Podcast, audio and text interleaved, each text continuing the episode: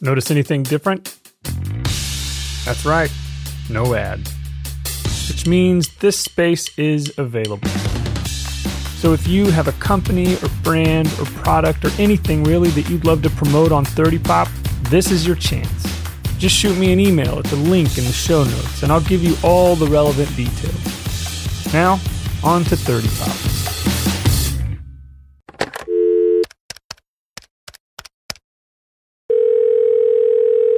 Hello, Mom, Luke. What's up? well, I'm about to hop on a call with Aaron for this week's Uh-oh. episode of 30 Pop. And since, you know, he left you a message Mm-hmm. last week, I just wanted to give you the opportunity, if you needed it, to express anything you might need to before I get on a call with him. What's it going to be? Ow, ow. What's it going to be about?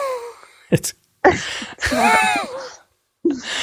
we're going to be looking back on the life and legacy of Jim Henson, who died 30 years ago this week. Oh, are you sure he's appropriate one you should talk to about that? I mean, I don't imagine there being lots of reason for him to be overly profane, but He needs to do this where his children can hear it.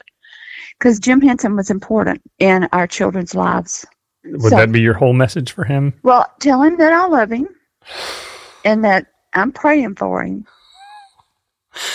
Well, I don't know yet, as of this recording, if there will be any language in this episode, but it's Aaron, so there might be. Well, when you start recording him, you just tell him there are angels among us. I will make sure that that's the first thing I say to him. Okay, tell him to feel me sitting right there on his right side on his little shoulder, and I'll help guide him. Okay. Okay. I'll get the message to him. All right. Love you. Love you too. Bye. Bye bye. From Milieu Media Group, this is 30 Pop, a weekly peek back at the music, movies, sports, fashion, politics, and news from 30 years ago. I'm your host, Luke Bronner. This is Season 2, Episode 20 Probation Violations, Progress, and Passing Icons. Today we're looking back at the week that ended Saturday, May 19th, 1990.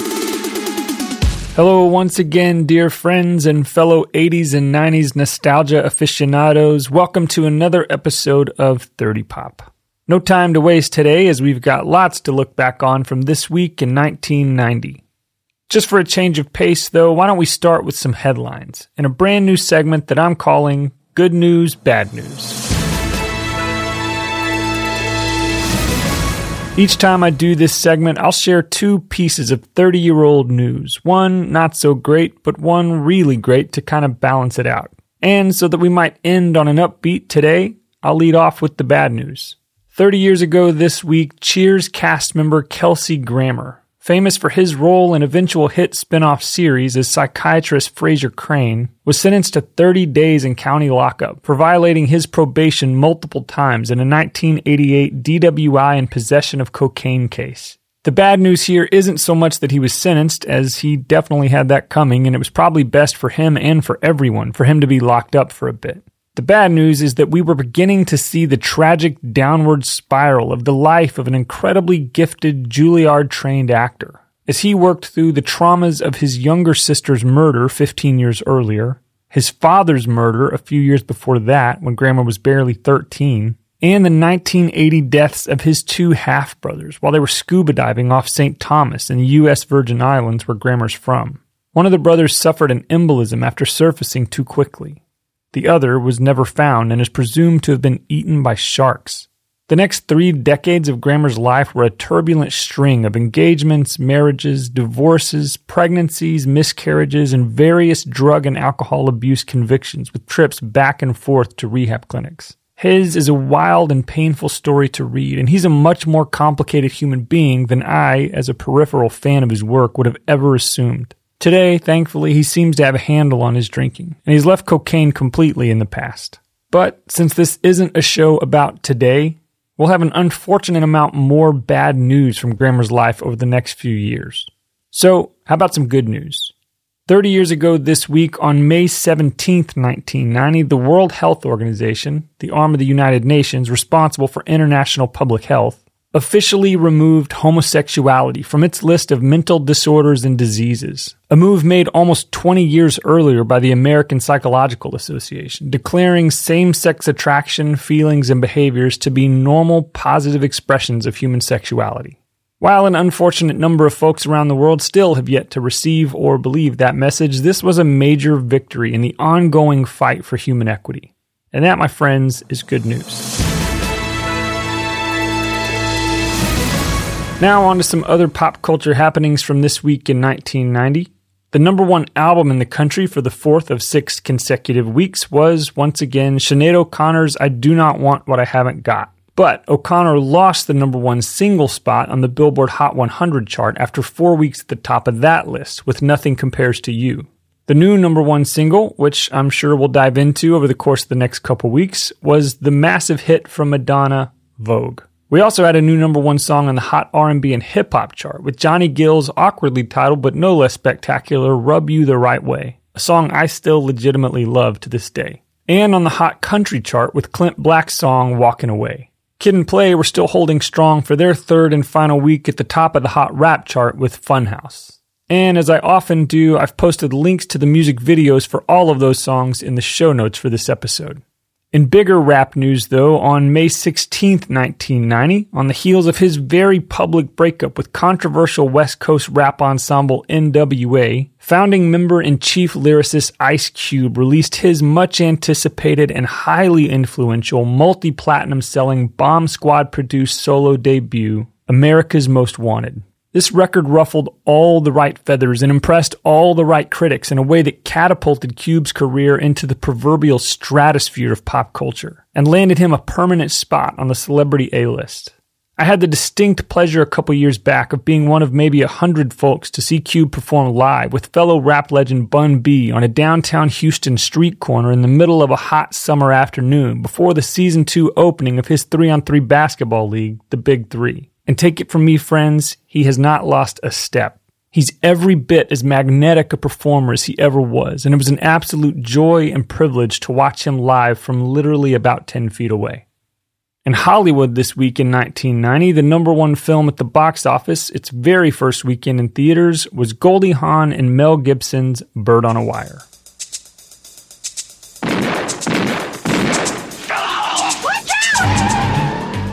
It happened one night.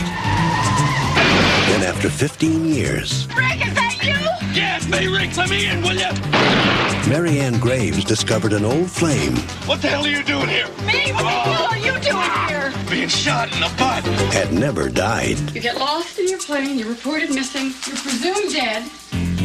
I attend your memorial service and I cry the tears of a grieving widow Muffy. until one day I pull into a gas station and you're alive with people chasing you. And you ask me to look at your butt? Oh! Oh, God!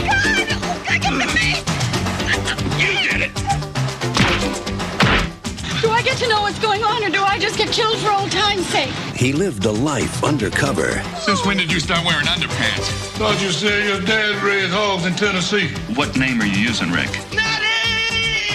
You were a hairdresser? I just can't believe it. Hi, Scotty. I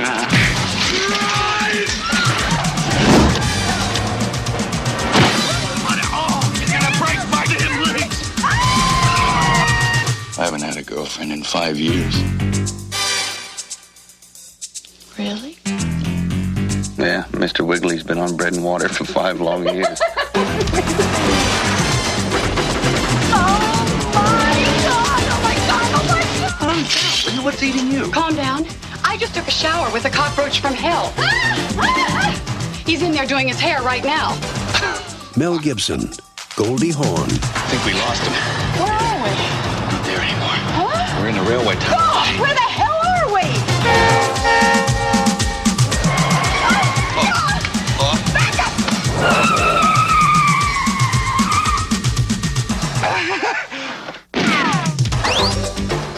Bird on a Wire. This movie made $15.3 million its opening weekend and went on to make nearly $140 million worldwide, despite an underwhelming response from critics. I have to assume that much of the film's theatrical success had to do with the fact that Mel Gibson was in the peak of the international sex symbol season of his career, just as people were beginning to realize he's also a brilliant actor, but long before realizing he's problematic in a dozen other ways. It likely also had to do with the very odd ponytail mullet hybrid he was sporting, without which Bird on a Wire may have lost out at the box office to the also newly released Robin Williams dark comedy Cadillac Man. Benz, not Benson, Benz. Uh, 300, 300E Benz. Joey O'Brien loves to sell cars. No, not Benz. Benz. Benz, Benz, Benz, Benz, Benz, Benz, Benz. Mercedes Benz. Mercedes Benz. Right now, you're probably thinking, hey, this is not the car for me. But with a touch of one button, max headroom. I'm talking emotional support. Emotional? Can you afford that? Yeah. i Want to make it happen, huh? This emotional thing you want? And he loves Why, why? too many women. Yeah. You know, when you want something, you gotta go out there, you gotta take it like a shark. Oh, well, that's how I should take you from underneath. Ah. Oh, Why'd I ever leave you, Tina? You were asked to leave. Do you remember why? Now, he has a little explaining to do. I want to know how many times you did done. I want to know where, and I want to know how. Her too, and my wife, and his wife? How the hell you got time to make a living? Joey, what's he talking here, Joey? This is true? Oh, come on, Lisa. Lisa? I knew you was doing a Lisa, Joey. What's that make it? Four? How many girls you got? Yeah, Lisa's my daughter. You got a daughter, Joey. You probably got a wife, too. No, no, no, no, wife? No wife, no, ex, ex, ex, ex-wife. He's a busy boy. You're Joey, a very busy boy. Madonna, What? Tina, uh, Chuck, Lila, Lola. Lila. L-I-L-A. Lila. Lila, listen, there's an explanation for all this. There really is. Oh! Robin Williams, Tim Robbins, You got a lot of girls. It's easy for you. It ain't easy. Cadillac Man.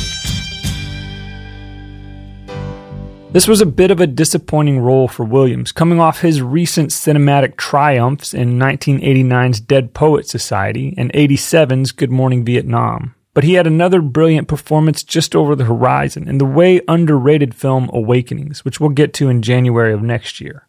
In television 30 years ago this week, we saw the finale of the ninth and final season of the beloved primetime soap opera Falcon Crest, starring actress Jane Wyman, the ex-wife of then recent former U.S. President Ronald Reagan. It's likely, though, that very few really noticed or cared about that series finale, as most of the nation was too busy mourning the unexpected and tragic deaths of two of its most beloved stars a day earlier. 64 year old vaudevillian crooner and Rat Pack member Sammy Davis Jr., and 53 year old master puppeteer, actor, filmmaker, and innovator Jim Henson. Davis died after a brief but brutal fight with throat cancer, but his legacy was already long cemented in American pop culture history. Besides his success as an entertainer in every sense of the word, he was also a notable activist. He was famously snubbed by John F. Kennedy, whose presidential campaign he'd supported, for his marriage to white movie star May Britt. But later, in 1973, along with his next wife, became the first African American ever invited to spend the night in the White House, then occupied by President Richard Nixon. Sammy Davis Jr.'s incredible life is chronicled beautifully in the book In Black and White by writer Wil Haygood. But as I was just a 10 year old kid at the time of his death, I wasn't nearly as aware of Sammy Davis Jr. as I was Muppets and Sesame Street creator Jim Henson. As I mentioned in the opening, I hopped on a call this week with 30 Pop regular, actor, filmmaker, and friend Aaron Hale to talk about Henson's life and legacy.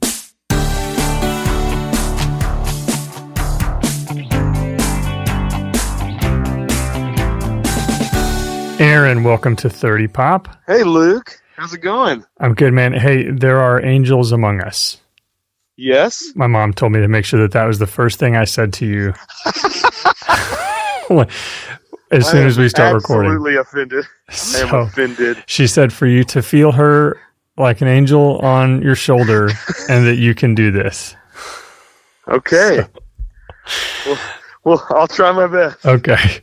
So, as you know, we are looking back 30 years on the very tragic, unexpected death of the legend that is Jim Henson. Yes. Awful. Tell me this. What is your earliest memory of Oh, something that Jim Henson produced and put into the world? I mean, it would probably have to be Sesame Street, Okay. but for sure, um, I have a real strong memory of the Dark Crystal when I was little, Really? and watching it with my family, like just on like a Saturday, you know.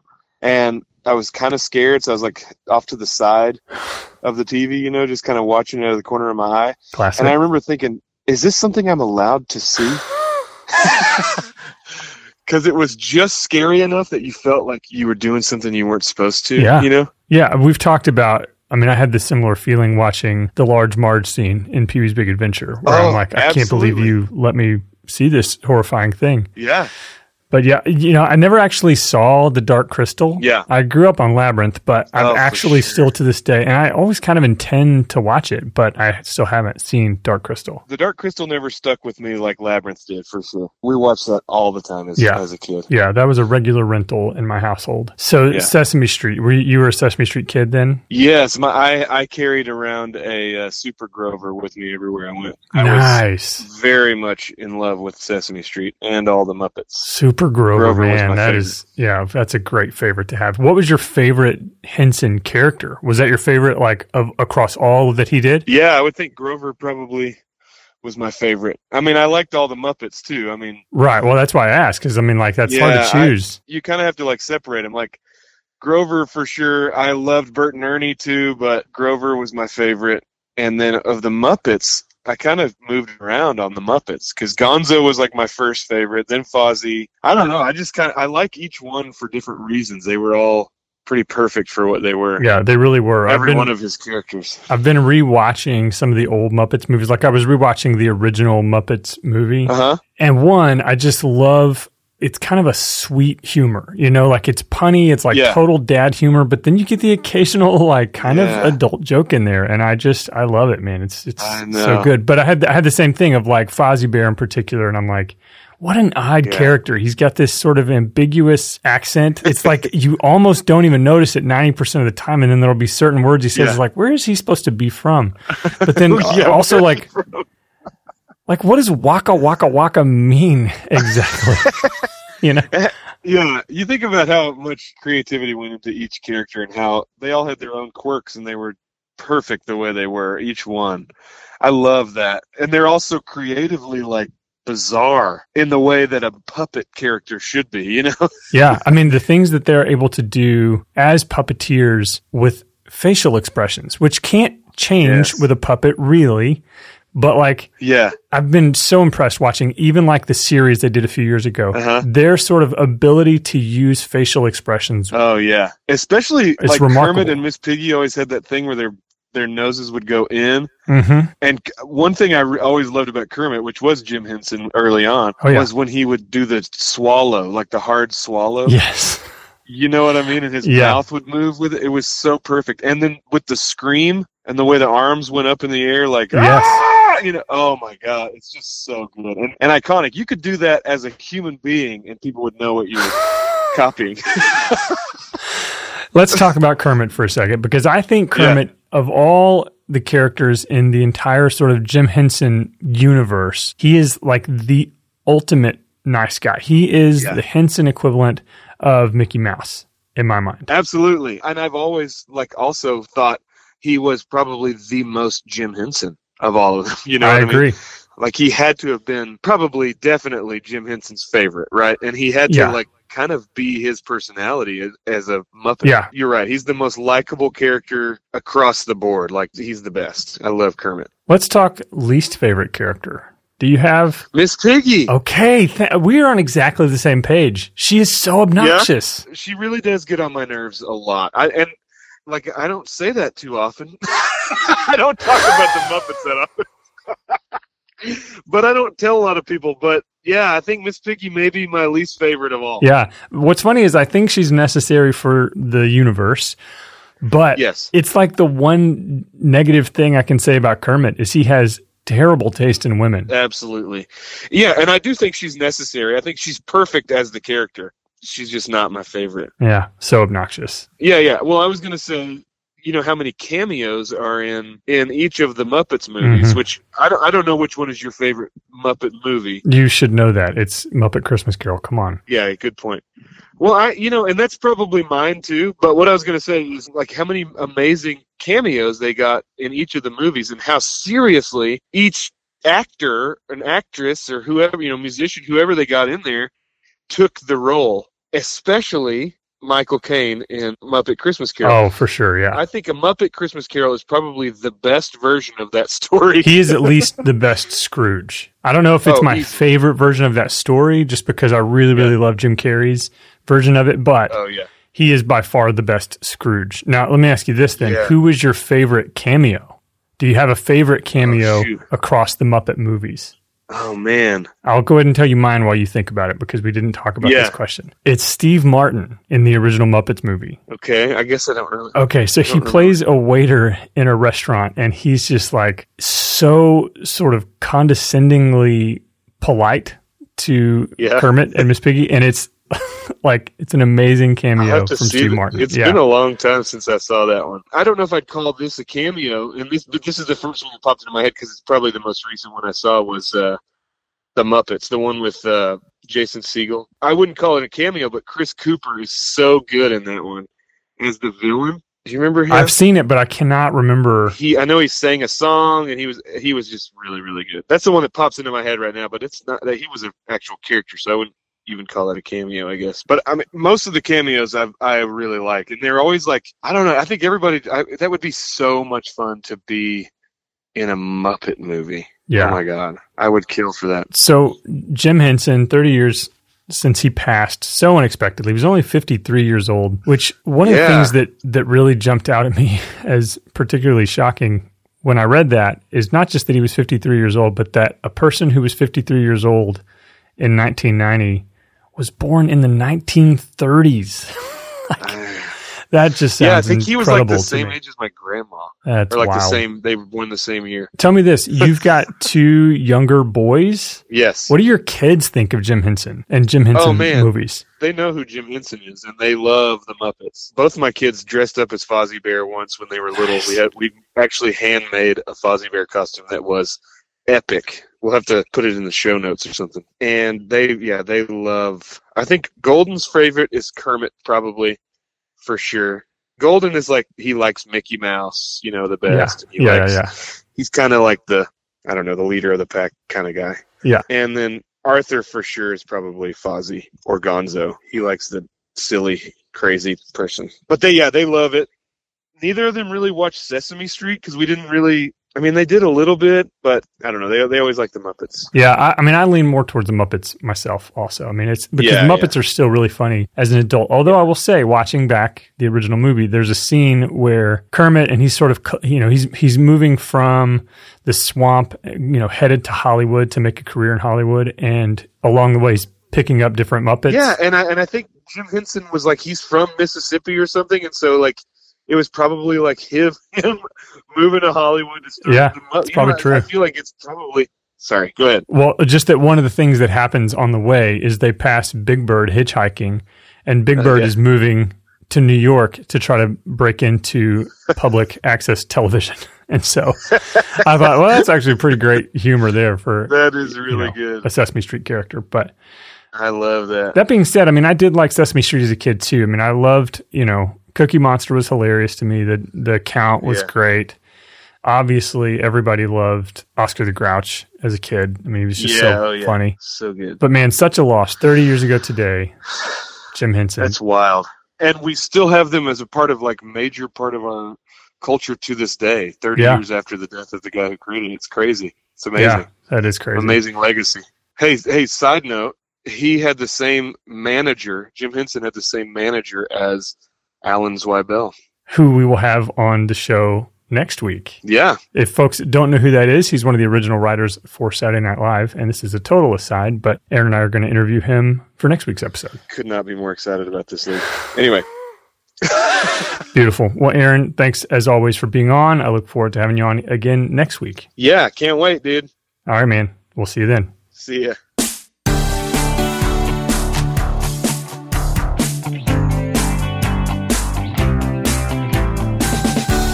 Tremendous thanks as always to Aaron for being on this and so many episodes of 30 Pop. As we mentioned, he'll be back on next week to help me interview very special guest, legendary TV writer Alan Zweibel. Looking back on the series finale of The Garry Shandling Show, his time as one of the original writers for Saturday Night Live, and his recently released memoir, Laugh Lines. You do not want to miss next week's episode. Thank you, though, friends, for listening to this week's episode. If you love this show as I do and want to partner with me in making it and every Milieu Media Group podcast possible, join me at the Patreon link in the show notes. In exchange for your patronage, I'll commit to starting one really complimentary rumor about you on the next episode. Like, for example, did you know that my most recent Patreon supporter, Sean McCoy, was originally offered the role of Mikey in The Goonies, but pointed casting directors instead to Sean Astin after being moved by his debut performance in the 1981 made for TV movie Please Don't Hit Me, Mom? It's true or it's not. But either way, it makes for good gossip, and I'll gladly do the same for you if you join me on Patreon. That's all I've got for this week, friends. Until next week, I leave you with this wisdom from Madonna Beauty's where you find it, not just where you bump and grind it.